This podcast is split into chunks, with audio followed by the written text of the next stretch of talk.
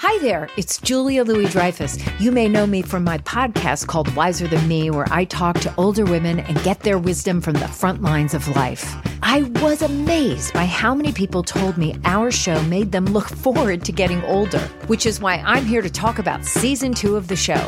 Sally Field, Billie Jean King, Beverly Johnson, Ina Garten, Bonnie Raitt, just to name a few. All hail old women. Wiser Than Me season two is out now from Lemonada Media.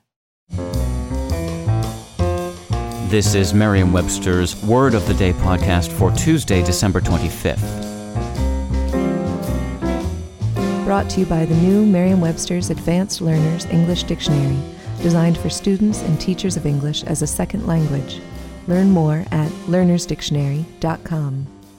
The word of the day for December 25th is Lord of Misrule, spelled as three words Lord of Misrule is a noun that means a master of Christmas revels in England, especially in the 15th and 16th centuries.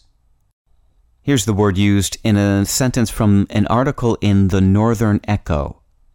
Christmas before Victoria was a wild affair in which the fun was presided over by the Lord of Misrule, and it was full of lewd and naughty pranks, usually strictly for the grown ups. Late in the medieval days of England, the royal court, the houses of noblemen, and many colleges at the universities of Cambridge and Oxford appointed a manager for their Christmas festivities and dubbed him the Lord of Misrule or the Abbot of Misrule. The Lord of Misrule was responsible for arranging all Christmas entertainment, including plays, processions, and feasts. The Lord himself usually presided over these affairs with a mock court and received comic homage from the revelers. Scholars believe that the name Lord of Misrule, sometimes capitalized, was taken from the name of the official who presided over an older New Year's celebration called the Feast of Fools. With your word of the day, I'm Peter Sokolowski. Merry Christmas.